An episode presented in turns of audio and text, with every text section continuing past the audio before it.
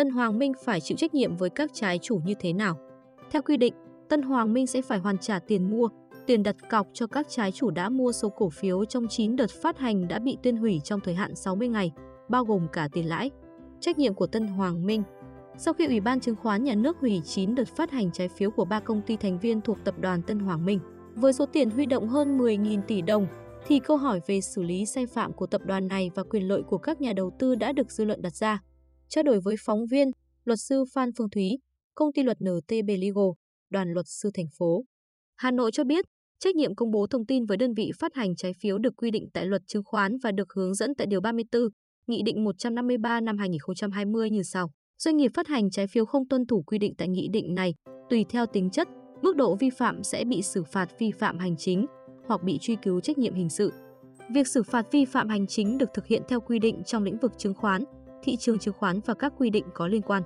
Theo quy định tại Nghị định số 156 ngày 31 tháng 12 năm 20 và sửa đổi bằng Nghị định 28 năm 2021, thì hành vi của các công ty đơn vị thuộc tập đoàn Tân Hoàng Minh có thể bị xem xét xử phạt hành chính dưới hai hành vi đó là hành vi vi phạm các quy định về chào bán phát hành chứng khoán riêng lẻ tại khoản 6 điều 8, quy định phạt tiền từ 400 đến 500 triệu đồng đối với hành vi lập, xác nhận hồ sơ chào bán phát hành chứng chứng khoán riêng lẻ, có thông tin sai lệch, sai sự thật hoặc che giấu sự thật. Với hành vi vi phạm thứ hai có thể bị xem xét xử phạt là về vi phạm công bố thông tin. Theo quy định tại khoản 5 điều 42 là phạt tiền từ 100-200 triệu đồng đối với hành vi công bố thông tin sai sự thật và có biện pháp khắc phục ở đây là buộc hủy bỏ thông tin hoặc cải chính thông tin đối với hành vi vi phạm quy định tại khoản 5 điều này. Bên cạnh đó, cũng cần lưu ý là căn cứ trên xác minh một số hành vi có dấu hiệu vi phạm pháp luật, cơ quan chức năng có thể khởi tố hình sự. Cụ thể tối ngày 5 tháng 4, cơ quan cảnh sát điều tra Bộ Công an ra quyết định khởi tố bị can, thực hiện lệnh bắt tạm giam ông Đỗ Anh Dũng, Chủ tịch Hội đồng Quản trị kiêm Tổng Giám đốc Tập đoàn Tân Hoàng Minh. Ông Dũng bị điều tra về tội lừa đảo chiếm đoạt tài sản.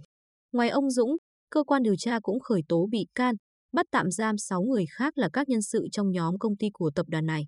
Ở phía quyền lợi trái chủ, theo luật sư Phan Phương Thúy thì đối với quyền lợi của các trái chủ, cũng theo Nghị định số 28, tại điểm E khoản 9 điều 8, buộc thu hồi chứng khoán đã phát hành, đã chào bán hoàn trả cho nhà đầu tư tiền mua chứng khoán hoặc tiền đặt cọc nếu có,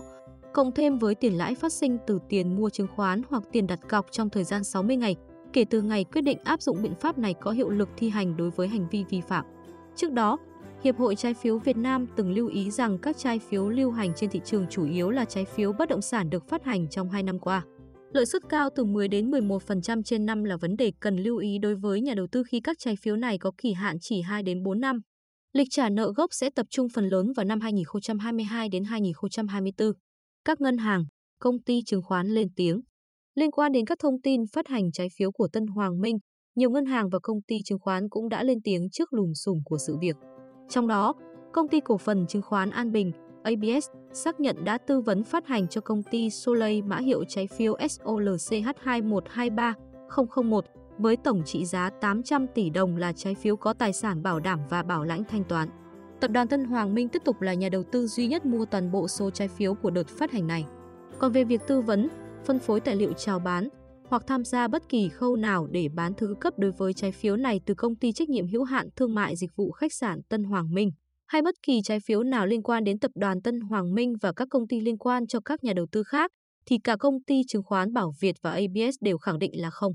Theo đó, công ty ngôi sao Việt có trách nhiệm thực hiện các nghĩa vụ với nhà đầu tư có tên trong danh sách trái chủ tính đến ngày 3 tháng 4 năm 2021 được đăng ký lưu ký tại BVSC. Đại diện ABS cho biết đã không cung cấp hoặc hợp tác với bên thứ ba để cung cấp bất kỳ sản phẩm tài chính nào liên quan tới trái phiếu nêu trên, không cam kết thu xếp thanh khoản, tìm kiếm khách hàng mua, mua lại trái phiếu này trên thị trường thứ cấp. ABS không đầu tư tự doanh, nắm giữ trái phiếu này hoặc trái phiếu bất kỳ của tập đoàn Tân Hoàng Minh hoặc các công ty liên quan. Với tư cách là đại lý lưu ký, ABS đã dừng tiếp nhận và giải quyết thủ tục chuyển nhượng trái phiếu mã SOLCH2123001 từ ngày 3 tháng 4 năm 2022. Về phía ngân hàng SHB cũng tuyên bố rằng ngân hàng này chỉ là đơn vị cung cấp dịch vụ quản lý tài khoản và dịch vụ quản lý tài sản bảo đảm cho lô trái phiếu SOLCH2123 001 của công ty cổ phần đầu tư và dịch vụ khách sạn Soleil. Trị giá lô trái phiếu 800 tỷ đồng và lô trái phiếu NSVCH2125 001 của công ty trách nhiệm hữu hạn đầu tư bất động sản ngôi sao Việt, trị giá lô trái phiếu 800 tỷ đồng. Việc SHB cung cấp dịch vụ quản lý tài khoản và dịch vụ quản lý tài sản bảo đảm là phù hợp với quy định của pháp luật. Nghĩa vụ của SHB chỉ giới hạn trong nghiệp vụ cung cấp dịch vụ thanh toán qua tài khoản mà không tham gia vào giao dịch giữa các bên.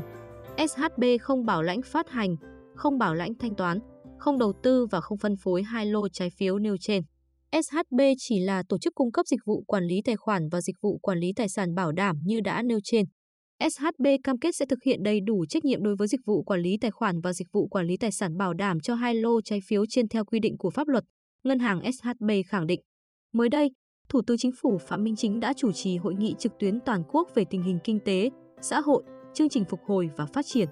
Theo đó, Chính phủ cũng đã chỉ đạo các cơ quan chức năng xử lý quyết liệt các vi phạm trong lĩnh vực bất động sản, thị trường chứng khoán, phát hành trái phiếu doanh nghiệp, cần tiếp tục giám sát, thanh tra, kiểm tra, ngăn chặn, xử lý, làm lành mạnh hóa thị trường.